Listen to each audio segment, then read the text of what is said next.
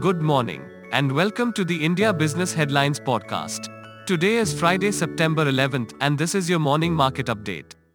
The Indian equity market is expected to open in the red following negative global cues. The BSE Sensex surged 646.40 points to close at 38,840.32 on September 10th while the Nifty 50 jumped 171.30 points to 11,449.30. Foreign institutional investors net bought shares worth 838.37 crore rupees. Whereas domestic institutional investors net offloaded shares worth 317.3 crore rupees in the Indian equity market on September 10th. In overnight trade on Wall Street, the Dow Jones fell 1.45% to 27,534.58. The S&P 500 lost 1.76% to 3,339.19. And the tech-heavy Nasdaq Composite dropped 2% to 10,919.59. In commodities, Brent crude was last trading at $39.89 per barrel.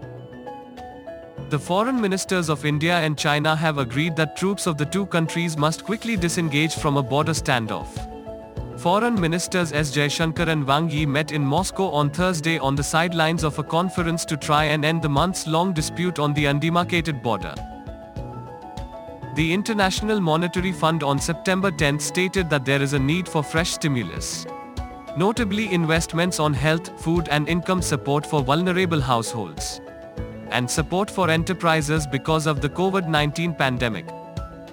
The number of Americans filing new claims for unemployment benefits hovered at high levels last week, strengthening views that the labor market was settling into a more gradual path of recovery from the COVID-19 pandemic.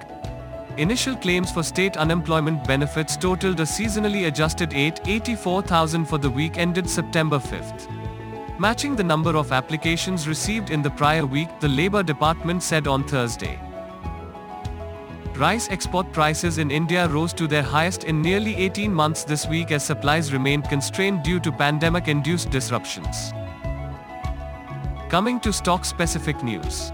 Private lender Yes Bank on September 10 said it has fully repaid RBI the entire 50,000 crore rupees of special liquidity facility it had availed.